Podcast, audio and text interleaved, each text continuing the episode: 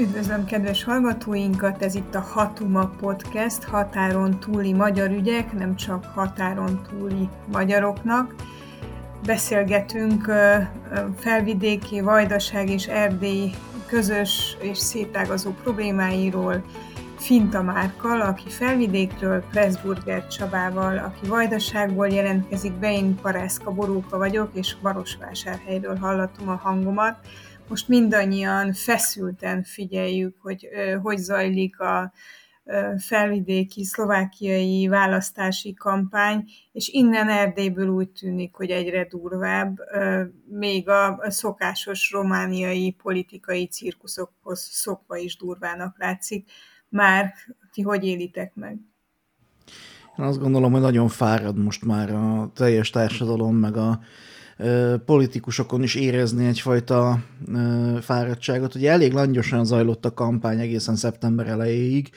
Mindenki nyaralt, meg megpróbálta magát viszonylag visszafogni, de aztán szeptember elejétől nagyon felpörgött az egész történet. És hát most ugye már beszélgettünk nemrég erről a kedélyes kis pofoszkodásról, ami volt ugye Igor Matovič és Robert Kaliňák között. Hát azóta tulajdonképpen most történik ugye a kampánynak a java, amikor mindenféle vitaműsorokban, meg hasonló rendezvényeken vesznek részt a politikusok. Most már nem a gulyásfőzésről szól ez az egész, hanem tényleg az utolsó pillanatos mobilizációról, és hát eléggé látszik az, hogy mennyire polarizált lett ez a társadalom, vagy mennyire mélyültek azok az árkok, amelyek megvoltak annak idején a nemzeti populista és a demokratikus oldal között, hogyha ezt a felosztást használjuk a jelenlegi politikai osztályra Szlovákiában. És hát igen, ez azzal jár, hogy tulajdonképpen a választót is belerángatják ebbe az egész történetbe, és a mobilizált választókat is kvázi egymásnak engedik. Ugye a kedélyes pofoszkodás óta volt már két olyan incidens is, ami fizikai összetűzésbe torkollott. Az egyikben az OĽaNO pártnak az egyik képviselőjelöltje, akit aztán le is vettek a listáról, ütött meg egy férfit, aki állítólag leköpte. Aztán egy másik olanos politikust dobtak meg tojással, és állítólag pofozták meg, illetve ütötték meg, sajtótájékoztatón aztán nyakmerevítővel állt ki. Úgyhogy megvan ennek a maga forgatókönyve. Nyilvánvalóan megpróbálják ezek a politikusok is kihasználni azt, hogy őket valamilyen módon bántották. Nyilvánvalóan az erőszak az nem válasz semmire, meg nem megoldása semminek, viszont kampányeszközként most abszolút felbukkant ebben a kampányban, és én most azon gondolkodom, hogy volt-e hasonló az előző kampányokban, de egyszerűen nem emlékszem olyanra, hogy ez ennyire előtérbe került volna. Nem tudom, hogy ez most egy olyan hulláme, hogy most akkor tényleg átléptünk egy ilyen Rubikont, vagy csak véletlen egybeesés, hogy több ilyen incidens is történt, vagy esetleg szándékosan keresik a bajt egyesek, de a végeredmény az ugyanaz, a társadalomban ez nyomot hagy, és felfokozza a pillanatnyi érzelmeket, és igazából tulajdonképpen nincs értelmes kommunikáció, csak a düh az, ami tulajdonképpen dominálja ezeket a folyamatokat, ami elég szomorú, és az a legtragikusabb ebben az egészben, hogy az ember néha úgy érzi, hogy ez valahogy organikusan alakul ki, hogy ez mint hogyha valamiféle, nem is tudom, egy vonaton ülnénk, előre ki van jelölve az út, a pálya, és a saját tehetetlenségünk visz előre, és azon gondolkodunk, hogy hol lehetett volna ezt megállítani, vagy visszafordítani, vagy mi lehetett volna az a politikai vagy kommunikációs lépés, aminek ezzel, vagy amivel ennek gátat lehetett volna vetni, vagy más pályára tudta volna terelni ezt a diskurzust. És ez csalódottságot okoz az emberekben, mert azt mondják, hogy ez Közép-Európa. Annak idején, ahogy a Balkánról mondták, hogy ez a Balkán, itt ezek a dolgok természetesek, most a Közép-Európában mondják az emberek, hogy ezek a dolgok valahogy, mint hogyha tényleg természetesen alakulnának így, és hát ez rányomja az emberek életére a bélyegét. Nem is olyan régen beszélgettem egy ismerősömmel, aki azt mondta, hogy már tényleg nem akar kampányt nézni, híreket olvasni, semmit, mert egyszerűen annyira toxikus a közeg, annyira leegyszerűsítő és primitív és vulgáris az, ahogyan most egymással beszél a társadalomnak a két különböző, vagy több különböző oldala, hogy ez egyszerűen a hétköznapokat mérgezi meg, és elkeseríti az embereket. Nincs olyan a választási kampányban valahogy most, hogy a politikusok, illetve a pártok többsége nem reményt közvetít, hanem harcol, és mint hogyha utolsó szalmazálba kapaszkodik. Egészen más az egésznek a hangulata, és tényleg nagyon furcsa, úgyhogy nagyon érdekesnek tartom, hogy ezt hozzátok is kiszűrődik, hogy ezt ti is vagy hasonlóan látjátok, hát belülről is egész érdekes megélni.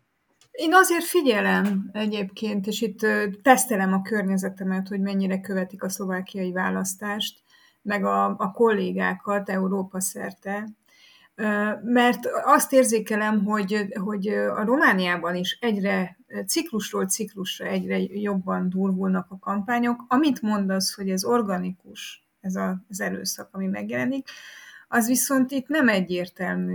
Én úgy érzékelem, hogy ezek nagyon-nagyon jól felépített, mesterségesen kialakított és fenntartott konfliktusok, és hogy az erőszak az kampányeszközzé vált, erről beszélgettünk a múlt héten. Kíváncsi vagyok, hogy Csaba, te hogy érzed, hogy nálatok van egy fokozódás, vagy mondjuk Szerbiában azért hosszú régi hagyománya van ennek. Látsz-e valami változást erőszak fronton? Amint élesedik majd a kampány nyilván nálunk, akkor majd ez is erőteljesebben jelentkezni fog, ahogy ez az előző kampányok során is jelentkezett, az erőszakcselekmények. Ugyanakkor azt is azért látni kell, hogy Szlovákiában most nagy a tétje a választásnak, tehát igazi tétje van, hogy úgy mondjam. Tehát tényleg van két markáns erő, amely egymással szemben áll, és az egyik olyan erő, amely minden eszközt bevet azért, hogy megszerezze azt a hatalmat, amelyet korábban birtokolt. És ezek az erőszakcselekmények, bár azt mondta Márk a múltkori adásban, hogy hát talán azoknak az ölelő karjaiba tereli a választókat, akik az erőszak ellen lépnek fel, és akik nem így kampányolnak. Én inkább attól tartok, és a szerbiai tapasztalat, hogy ezek az erőszakos föllépések passzivitásba tolják a választókat. Tehát azok, akik elutasítják ezt az eszközt, tehát az erőszak eszközét a választási kampány során, azok egyszerűen úgy unblock az egész politikától undorodnak meg, és azt mondják, hogy ettől távol akarom tartani magam, és inkább el sem mennek választani. Tehát én ennek a veszélyét látom, Szerbiában ennek mutatkoztak jelei az elmúlt időszakban, amikor tényleg nagyon erőszakossá váltak a kampányok. Ez inkább passzivizálta a társadalmat. Nem úgy persze, mint amikor az iskolában történt ez a tömegmészárlás, az éppen ellenkezőleg aktivizálta az embereket, de ott nem a politikusok estek egymásnak. Tehát ott tényleg a társadalom legalapvetőbb építőkövei, hogy ilyen fellengzősen fejezzem ki magam, sérültek. És erre nagyon-nagyon erőteljesen és tiltakozva és aktívan reagált a társadalom. Akkor viszont, amikor a politikai palettán jelentkezik az erőszak, ez inkább passzivizál sajnos. A másik tényező, amit én megfigyeltem a politikai erőszak fronton vagy piacon, hogy akkor válik ez hangsúlyozzá, hogyha régi szereplők vannak, és minél több időt tölt egy politikus mandátumban, annál nagyobb esélye van annak, hogy vagy elszürkül, elhalkul és eljelentéktelenedik, vagy egyre harsányabb és erőszakosabbá válik, hogy nincs egy frissülés a politikai szférában, osztályban, nagyon nehéz új arcokat találni. És akkor meg is cáfolnám magamat, mert Romániában van egy érdekes jelenség, hogy az ide betelepülő külföldiek vállalnak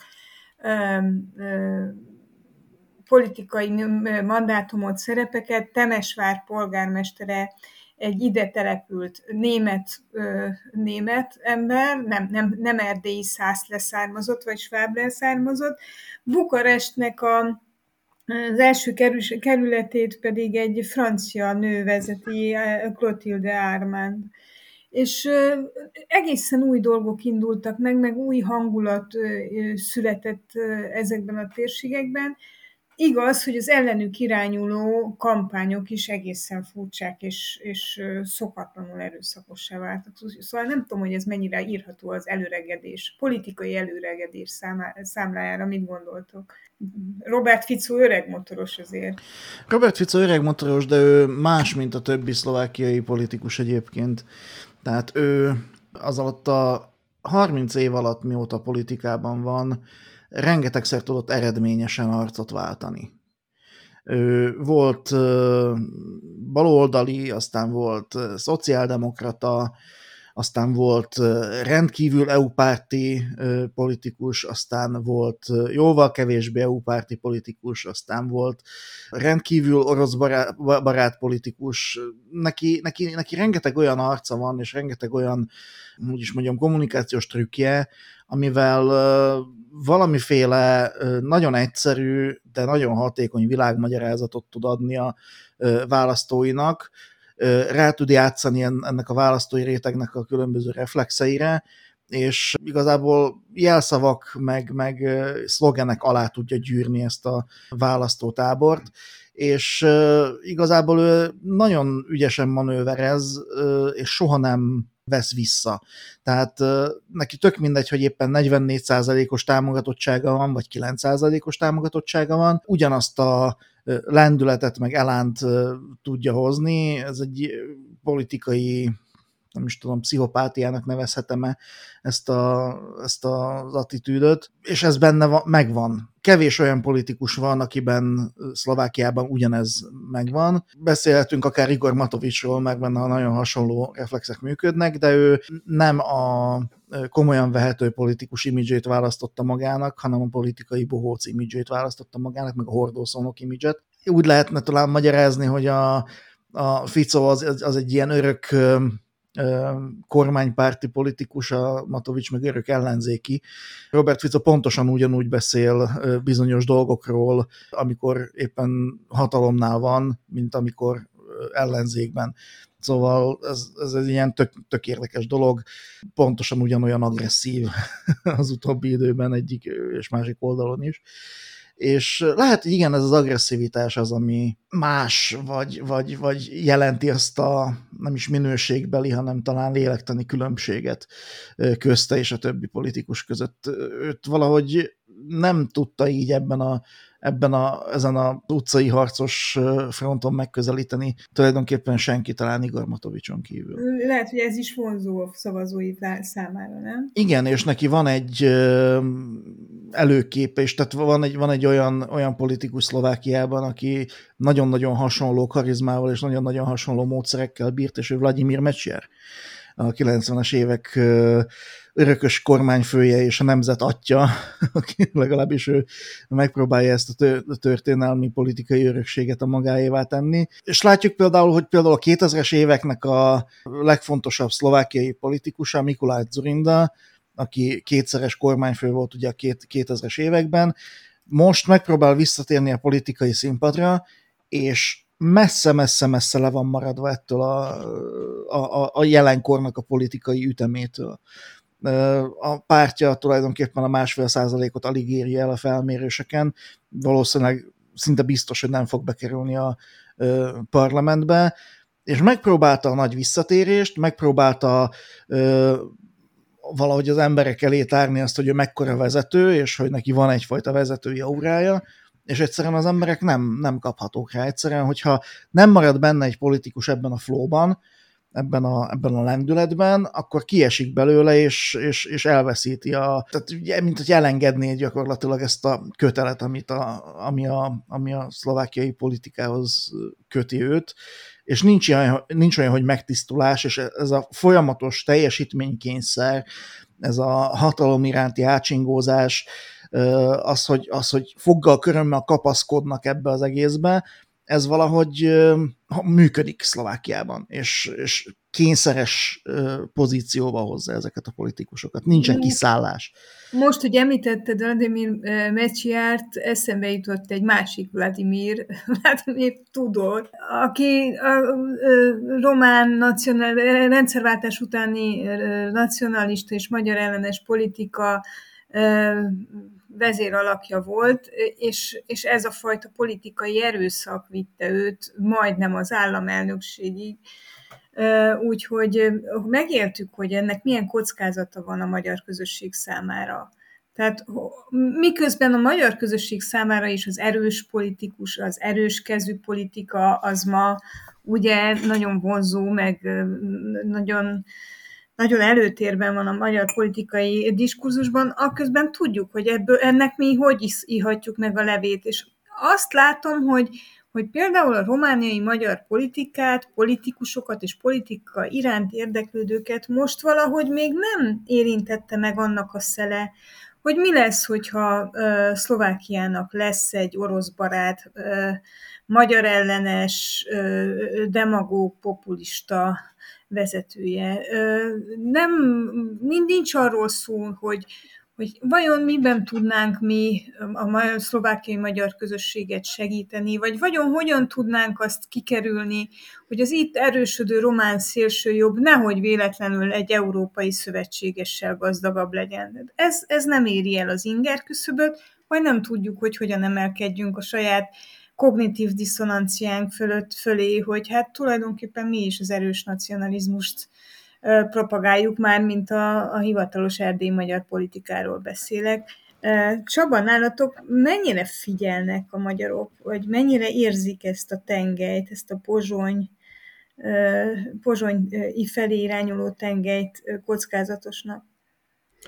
Én úgy látom, hogy nagyon köldöknéző a vajdasági magyar politika, tehát saját magára tekint, illetve Magyarországra. Már Romániára kevésbé, bár talán jobban, mint Szlovákiára. Szlovákia nagyon messze van. Tehát annyira messze van, hogy nem látunk odáig. Én most egy általános képről beszélek természetesen, de az, hogy most Szlovákiában mi van kibontakozóban, ez nem, egyszerűen nem téma. Sem a vajdasági magyar politikában, de úgy látom, hogy a szerbiai politikában se. Persze, hogyha van egy nagyobb botrány, verekedés például, amiről múltkor is beszéltünk, az eljut a sajtóhoz, és nyilván ez különböző reakciókat vált ki az emberekből, de így rendszer szinten erről nem igazán folyik diskurzus, vagy gondolkodás, úgyhogy persze a mintázatok azok nagyon hasonlóak, tehát ahogy Szerbiában, ahogy Szlovákiában, Romániában mondtatok ilyen erőszakos politikust, aki a múltban egyfajta mintája lehet azoknak, akik ma hasonló módszerekkel élnek. Nálunk is volt, Vojislav Šešelj személyében, bizonyára emlékeztek rá, Hágát is megjárta, háborús bűncselekményekért el is ítélték, és hát az ő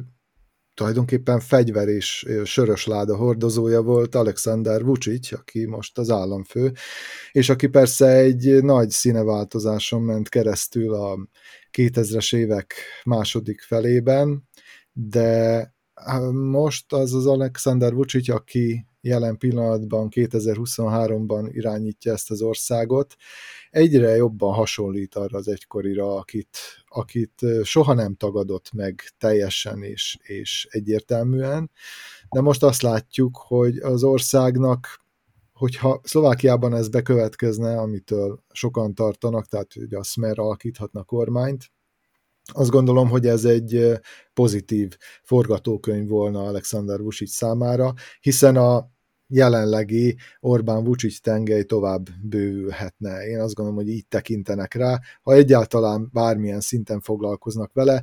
Nincsen különösebben se jó, se rossz viszony Szlovákiával, úgyhogy azt gondolom, hogy ez a változás a két politikai elitnek a közeledését hozná magával, és semmiképpen sem a távolodást.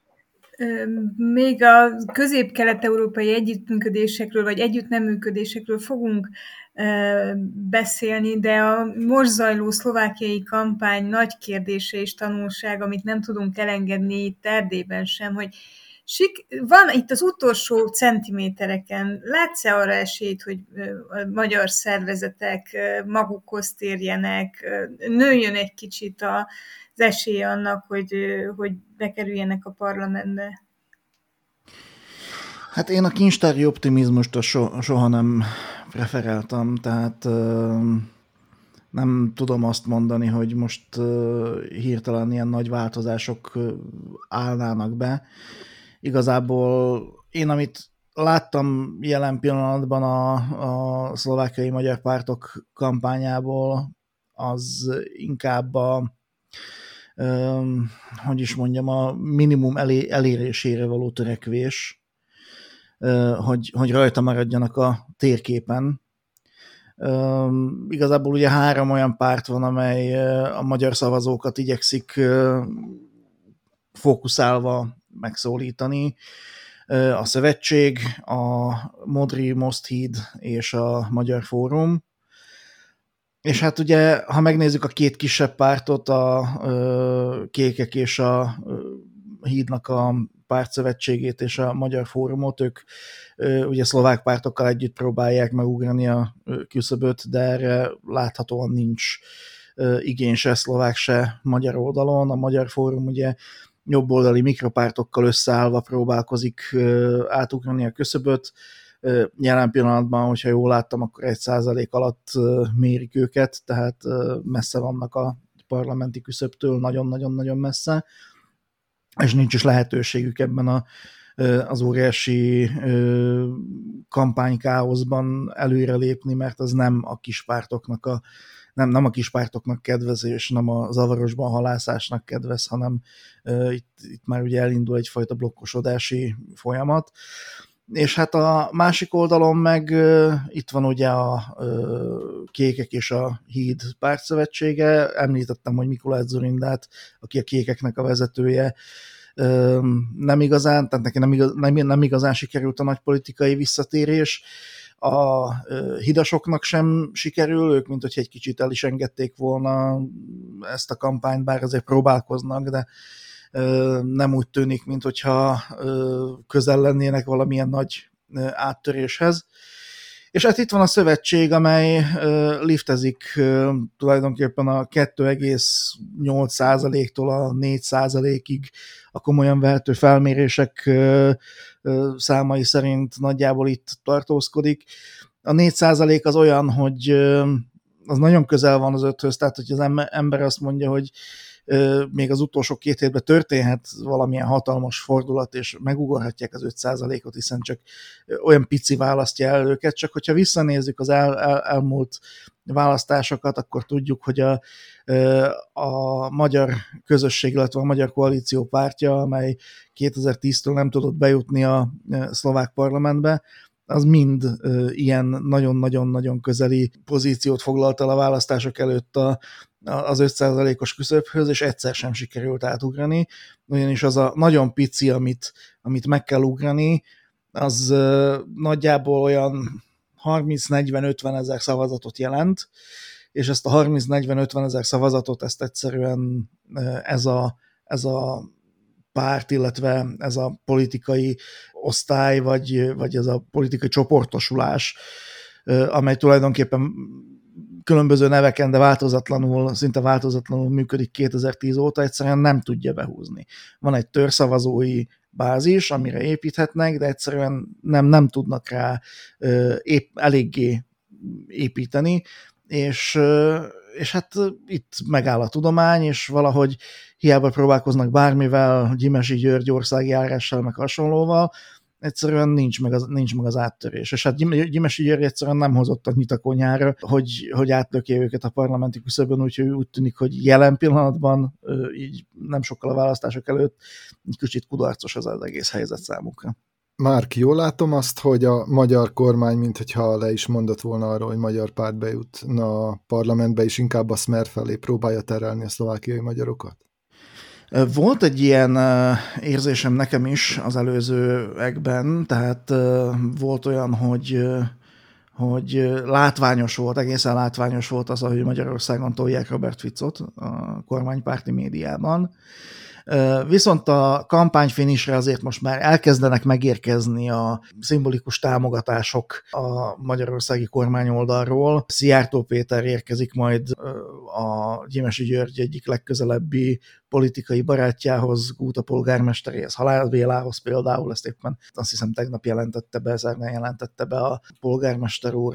Gyimesi György megkapta kölcsön Nógrádi Györgyöt, úgyhogy majd beszélhetnek a migrációról úgy, ahogy Nógrádi Györgyel általában beszélni szoktak a migrációról, na meg az orosz-ukrán háborúról természetesen is lesz majd valami nagy megmondás, ami tökéletesen beleillik a Gyimesi féle narratívákba. Igazából határon átnyúló együttműködés jegyében is érkeznek ilyen politikus, tehát inkább a Fidesz B, illetve C vonalából érkező politikusok beszélgetni az itteniekkel, na meg aztán elmentek most, azt hiszem, hogy a hétvégén a Szövetségnek a képviselői a déli határa megnézni a határkerítést, ugye a magyar határkerítést, onnan is érkezett mindenféle videó, meg megmondás, meg hasonló dolgok. Úgyhogy most, mint hogyha egy kicsit kapná a lendületet Magyarországról is a Szövetségnek a kampánya, de egyébként én azt gondolom, hogy ez messze elmarad attól, ami volt. Hát én emlékszem, 2016-ban Magyar Levente, akkori külügyi, azt hiszem, hogy államtitkár volt, érkezett Szlovákiába, és Berényi Józseffel tartott akkor egy sajtótájékoztatót, és akkor indultak ezek a nagy határon túli gazdasági támogatások, ugye, amiből Vajdaság is nagyon gazdagon részesült, ugye, a Prosperitási alapítványon keresztül, és akkor azt mondta Magyar Levente, hogyha az MKP bekerül a parlamentben, stb., akkor a Szlovákia, illetve a szlovákiai magyarság is kaphat arányosan akkora támogatást Magyarországtól, mint amit Vajdaság kapott, és akkor ez nagyon-nagyon sok pénznek számított. Hát aztán az történt, hogy nem került be a parlamentbe, és nem is érkezett akkora, tehát nagyságrendileg sem érkezett akkora támogatás ebben a gazdaságfejlesztő csomagban, mint amit a Vajdaságba juttattak a magyar kormány részéről. Úgyhogy most valahogy nem hangoznak el ilyen ígéretek, és hát abszolút lehet látni, hogy a Magyarország az most a saját diplomáciai csatornáin keresztül próbálja megerősíteni a viszonyt azzal a párttal, amelyet a kormányon lát a szeptember 30-i választások után. Úgyhogy hát meglátjuk, hogy lesz ebben változás, de nem hiszem, hogy mondjuk a magyar kormány olyannyira rá lenne kényszerítve arra, hogy itt retorikát, meg kapcsolatokat váltson, hogy ez érdemben befolyásolja a jelenlegi helyzetet. Ugye az idei választás, szlovákiai választás, meg aztán a közelgő romániai választás nagy tétje az, hogy egyszerre vagy nagyon közel zajlanak az Európai Uniós választásokkal, és az Európai Uniós erőviszonyok átalakulása függhet attól, hogy itt most milyen szövetségek köttetnek, tehát ezért is fontos az, hogy akkor a magyar kormány minden előzetes történelmi tapasztalat és veszteség ellenére támogatja-e a Smert, és talál-e magának szövetségest Orbán Viktor Robert Ficóban, vagy sem. Itt amikor gondolkodtuk a mai témákon, akkor én fölvetettem a Koszovó-Románia EB-selejtező ügyét, és nem értettétek ti fiúk, hogy ezt miért tartom fontosnak. Ott volt egy meglehetős nagy port felkavart konfliktus, vagy incidens, ugyanis a román szurkolók váratlanul, vagy nyilván előre be nem jelentett módon a Koszovó-Szerbia molinót tartották magasba, ami miatt aztán az UEFA el is marasztalta a román labdarúgó szövetséget, és én azt látom ebben az epizódban, hogy bár még a magyar-magyar viszonyokban nem értik a jelentőségét, de itt tényleg valami átrendeződés van Kelet-Európának ebben a felében. Miért mondom? Egyrészt azért, mert például a román szélsőjobb hasonlóan a magyarhoz szervesen kötődik a foci ultrákhoz. Azt megszoktuk, hogy a foci meccseken, a román-magyar foci meccseken mindig előkerül Erdély, Trianon, románozás, magyarozás. De azért ez elég váratlan volt ez a koszovói incidens, és ne felejtsük el, hogy a román szélsőjobbos párt egyrészt orosz hátterű, másrészt ez is foci ultrákból szerveződött. Tehát, hogy én azt látom, hogy miközben lesz egy ilyen Fico és Orbán szövetség, hát itt érik valami Belgrád és Bukarest között, pláne, hogyha az AUR kormányra került. Ez az AUR volt az, amelyik az Úszvölgyi katonatemetőben akkor még drukkolói klubként csinálta a cirkuszt 2019-ben. Még nem volt, gyakorlatilag nem volt még párt, most meg 2023 van, és a második legerősebb román pártán nőtt ez a szurkolói klub. Tehát, hogy itt valami nagyon érik a háttérben. Nem tudom, ti mennyire érzékelitek, és mennyire látjátok azt, hogy mondjuk a lelátókból tényleg kiszivároghatnak ilyen politikai erők. Hát nem, hogy kiszivárognak, hanem ezek szerves részei a politikai struktúráknak, legalábbis Szerbiában. Tehát a belgrádi foci ultrák, legyenek azok a Partizán, vagy a Crvena zvezda szurkolói, ezek nagyon erőteljesen kötődnek a hatalmi struktúrákhoz. Azt is mondhatnám, hogy sokszor a fizikai értelemben ők tartják fenn a hatalmát ennek a jelenlegi szerbiai politikai elitnek, ugyanis hát például a Aleksandar Vučićnak vagy a szerb haladópártnak a politikai rendezvényeit biztosítják ezek a foci ultrák, akiket nyugodtan nevezhetünk huligánoknak is, sőt, nagyon nagy átfedések mutatkoznak a szervezett bűnözéssel is, egyes személyi átfedések a foci ultrák között. Aztán, amikor például meleg felvonulásokra került sor, foci ultrák vezetésével, tehát a szélsőjobb és a foci ultrák, ez szinte szinonimaként használhatom, az ő támadásaik miatt lett még a 2000-es évek első felében véresen szétverve egy ilyen fölvonulás. Aztán, amikor fordult a kocka, és Aleksandar Vučić már hatalmon volt, és neki most a pozitív arcát kellett mutatnia valamiért, úgy érezte Európa felé, a világ felé, akkor pedig ő volt az, aki magukkal a foci ultrákkal szerveztette meg a melegfelvonulás biztosítását, tehát hogy ez rendben lezajoljon.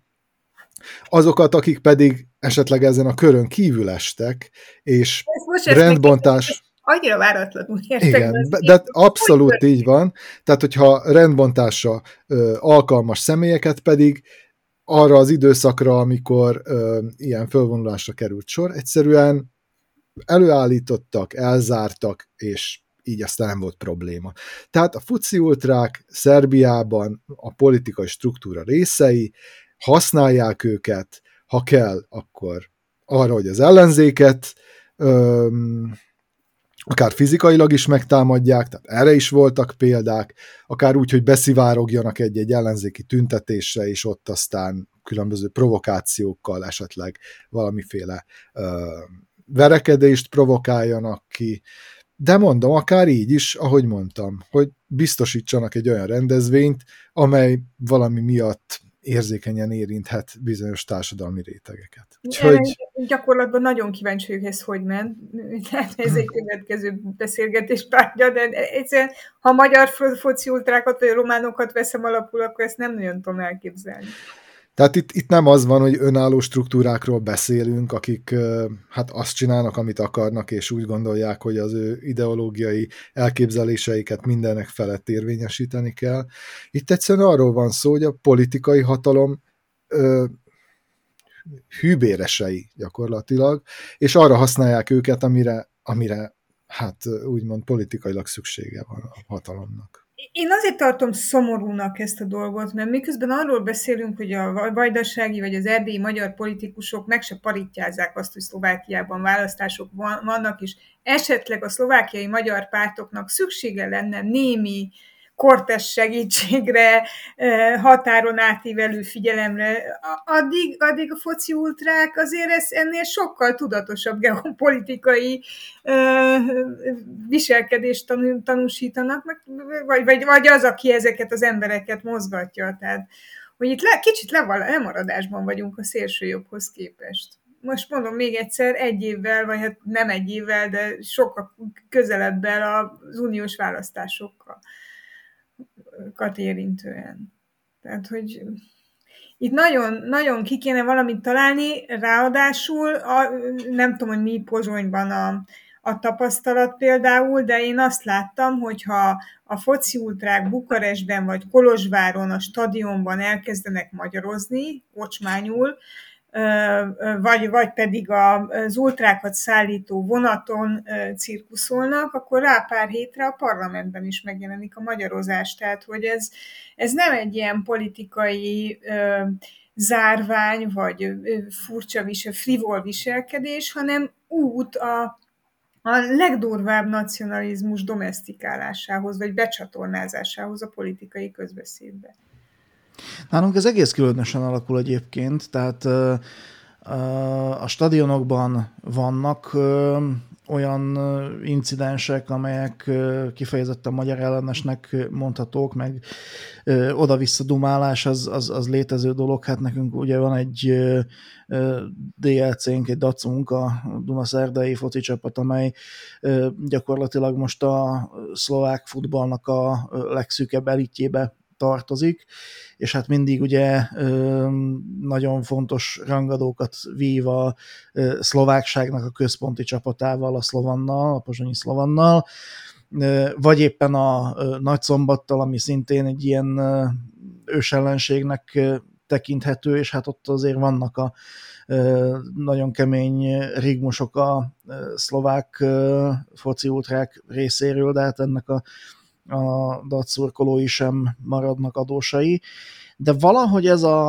az ultrakultúra, vagy huligánkultúra az Szlovákiában egyszerűen nem jutott el arra a szintre, hogy valamiféle komolyabb politikai eszközként lehessen használni őket. Egyszerűen valószínűleg azért, mert jóval szűkebb is ez a réteg, illetve ez a kultúra. Másrészt, mint hogyha foci elindult volna Szlovákiában egy jóval üzletibb irányba, mint ahogy az mondjuk a Balkánon működik, tehát a klubok brandje mellett valahogy nem épültek ki az ultracsoportoknak a brandjei, mint mondjuk a Balkánon, ahol lehet felsorolni, még a laikusok is fel tudnak sorolni komolyabb ultracsoportokat, mint mondjuk a boszniai Hordezla, vagy a Grobari, vagy a fene tudja mi van még. Vagy a topolyai Betyársz. Viszont nálunk is vannak ilyen ultracsoportok, csak egyszerűen nincsenek annyira a köztudatban, és hát a politika meg nem is használja őket. Tehát nálunk én így nem láttam még soha annak nyomát, hogy ultracsoportok mondjuk védtek volna valamilyen felvonulást, vagy mondjuk úgy használták volna őket, mint Magyarországon, ahol ugye a Fradi huligánok közül voltak olyan emberek, akiket népszavazás megakadályozására, illetve népszavazási kezdeményezés beadásának megakadályozására használtak volna. Nem nyúlt ehhez valahogy a hatalom, meg vannak a más csatornák, amiken keresztül ezeket a dolgokat irányítják, tehát nem kellett hozzányúlniuk ezekhez a nyers eszközökhöz. De hát nem tudom, hogy ez mennyire változhat. Egyszerűen valahogy mentalitásbeli különbség az hatalmas, vagy ilyen szempontból az eltérés az tényleg nagyon nagy. Valahogy egyszerűen ez háttérbe szorul Szlovákiában. Én nem gondolom azt, hogy itt az üzleti szféra adna garanciát arra, hogy az ultrák politikai szerepe hogyan alakuljon, vagy ne alakuljon. Azt hiszem, hogy a kulcs máshol van. És pedig ott, hogy a rendszerváltás óta Romániában legalábbis azt a fajta szélsőjobbot, amit a román vasgárda képviselt a két világháború között, illetve alatt, azt más paramilitáris szervezetekből nem lehet kihegedülni. Tehát, hogy itt van politikai akarat, paramilitáris alakulatokkal operáló szélsőjobbos sejtek létrehozására, és ezt békeidőben, vagy látszólagos békeidőben másképp nem lehet megoldani. És ez a titka. De nálunk is összefonódik egyébként az ultra mozgalom, illetve a huligán mozgalom, így talán pontosabb, a szélsőjobbal. Tehát a Szlovannak a szurkolói, azok, vagy az a szurkolói kemény mag, ez a huligán csoport, ez abszolút összeköttetésben áll a szélsőjobbal. Hát a 90-es években is hatalmas hagyománya volt annak, hogy a pozsonyi, nagyon is látható skinhead mozgalom, az tulajdonképpen nagyon nagy részt a Szlovannak a huligánjaiból állt össze, és nagyon szoros kapcsolatok voltak köztük, ugyanúgy volt az Nyitrán is, meg nagyon sok más helyen is, de egyszerűen valahogy a szélsőjobb nálunk saját jogon kezdett el úgy szervezkedni, hogy ehhez a focinak nem sok köze volt, meg nem sok köze maradt. Tehát ők így összeálltak különböző szintén paramilitáris csoportokba, meg mindenféle aktivista csoportokba, aminek volt bizonyos köze a huligán szubkultúrához is, meg ezekhez a csoportokhoz is, de mégis valahogy önálló jogon váltak ismerté Szlovákiában, akár a szlovenszki bránci, a szlovák honvédek, vagy nem tudom, a Vzdorkis utca, ami szintén egy ilyen paramilitáris csoport volt, meg tehát nyilvánvalóan vannak összefonódások, csak egészen más irányba indult el ez az egész, és lehet, hogy nincs összefüggés a futball elüzleti esedése, meg ott az ott bekövetkező kényszerű imidzsváltások között, de lehetséges, hogy ez tulajdonképpen csak egy olyan sín, ami egy másik vágányra vezetett, és nem arra, merre mondjuk más országokban, és az így teljesen önkéntelen dolog. Tehát nem gondolom, nem biztos, hogy ebben valamilyen szándékosság van, vagy valami hasonló, egyszerűen csak a tényezők összeállása valahogy így hozta. Tehát nagyon érdekes téma, ez nem is gondoltam volna, hogy ilyen mélységükbe belemerülünk. Hát figyelj, azért az, hogy az üzleti esedés jelen van a fociban, azért, hogyha valahol, akkor azért a Balkánon elmondható, hogy ez jellemző, tehát függetlenül attól, hogy valóban, ahogy említetted, Márk, vannak úgymond nemzetközileg ismert szerbiai foci ultrák, olyan szurkolói csapatok, amelyeket nem csak itt ismernek Szerbiában, hanem akár Európa más országaiban is. Itt beszúrtam ezt a Topolyai Betyárzt. Azért érdekes, mert ugye a Topolyai TSC csapatát, illetve azt a stadiont, amely óriási, és 2021-ben adták át, magyar állami pénzekből gründolták, és hát bizony, ahogy illik, egy jól összehozott csapat, egy hatalmas arénával, hát kell oda egy ultra szurkolói csapat is, és hát arénában örömgeni dukás, igen. Így van, és hát létre is hozták a topolyai Blue Betyárs nevű ultra csapatot, vagy ultra szurkolói csapatot, amely hát próbál ilyen rossz fiús image-t magára ölteni, tehát ezzel az elnevezéssel, és az emblémájuk is egy ilyen száj eltakarással mutatkozó betyár, de valahol, hogy is mondjam, vicces is, és kicsit skizofrén is ez az egész helyzet, ugyanis maga a szurkolói tábor, tehát ez az ultra szurkolói tábor, ez nettó magyar szurkolói tábor, tehát így képzeljük el. Magyar nacionalista húrok pengetésével gyakran élnek, bár azért nem viszik túlzásba. Egyszer megvádolták őket, hogy délvidékeznek, ami Szerbiában a szerb szövegkörnyezetben egy szitokszónak számít, hiszen ugye, hát, hogy dél, amikor az észak Szerbia szempontjából, és ezt nagyon ilyen revizionista felhangot társítanak a szerb társadalomban ehhez. Na, tehát mondjuk eddig elmennek a nacionalista indulatokkal, a betyárok is, tehát mondjuk délvidékeznek, meg azért, ahol tudnak magyar zászlókat is kitesznek, és a nélküledet is éneklik, viszont hát azért messze vannak attól, hogy ők legyenek az újvidéki firma, vagy a nem tudom én, a sírások Belgrádból, vagy ilyesmik. Úgyhogy egyfelől ez egy picit viccesé teszi számomra a helyzetet, az ő helyzetüket, másfelől pedig az, hogy miközben ők, mondom, tehát egy ilyen nettó magyar szurkolói csapat, magában a TSC-ben, ha jól tudom, jelen pillanatban egyetlen magyar játékos van, az is magyarországi, magyar, úgyhogy hát nem tudom, biztos, hogy lehet úgy is szurkolni egy csapatnak, hogy az tehát akár ilyen nemzeti felhangokkal, hogy hát abban gyakorlatilag a többségi nemzet képviselteti magát, nincs ebben semmi rossz, minden esetre egy kicsit furcsa helyzet, amire nem tudom, hogy nálatok van esetleg példát, hiszen ott a DAC Szlovákiában említetted. Mennyire másként viselkednek ott az ultrák, vagy más összetételűek, mint nálunk?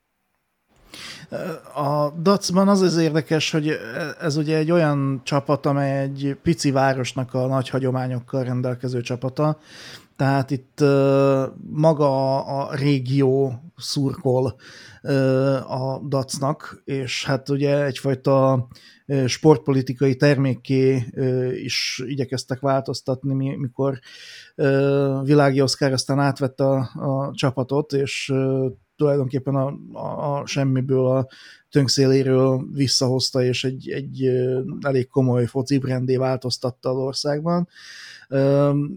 És hát ebből a politikai termékből jött ki például aztán az, hogy most már ugye a magyar válogatott meccsei előtt, illetve például a Puskás Stadion avaton is elénekelték a Nélküled című dalt, amit a DAC meccseken kezdtek el annak idején énekelni. Tehát volt ennek egy ilyen felvidéki magyar vagyok, a DAC-nak szurkolók életérzés ebben az egészben.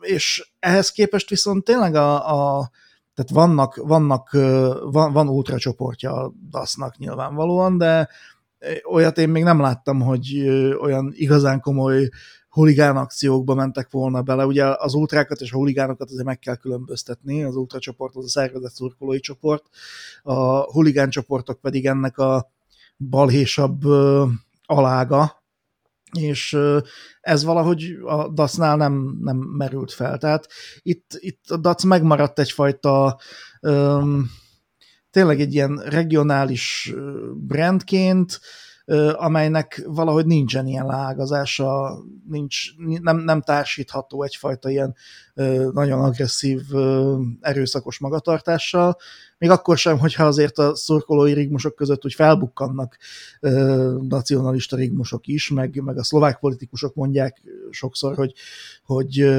ugye a nacionalista szlovák politikusok, hogy menjenek el egy DAC meccsre, és nézzék meg, hogy miket kiabálnak ott a DAC szurkolók, meg milyen revizionisták, meg irredenták, meg stb. De ezek általában megmaradnak ilyen ezen a szinten, és folklorizálódnak. Tehát a gyakorlati szélsőjobbos cselekményekbe ezek nem mennek át, csak egyfajta ilyen gondolkodás befolyásoló hatásuk van, de nem hiszem, hogy lenne mondjuk sportújságíró Szlovákiában, aki komolyan le tudná írni, hogy a DAC szurkolók azok például valamiféle nagyon komoly nemzetbiztonsági kockázatot jelentenének. Tehát ez a jelenlegi állapot, nem tudom, hogy ez változhat-e a jövőben, vagy sem, vagy a múltban voltak-e hasonló törekvések, vagy sem, ehhez nincs elég információ. De a pillanatnyi állás az, hogy jelen pillanatban van egy status quo, amit senki nem lép át, és nem módosít semmilyen irányba. Úgyhogy jelen pillanatban így állunk, és nincs senki, aki ezt valamiféle eszközként akarná használni a politikai retorikán, vagy egymásra mutogatáson kívül. Szóval így állunk.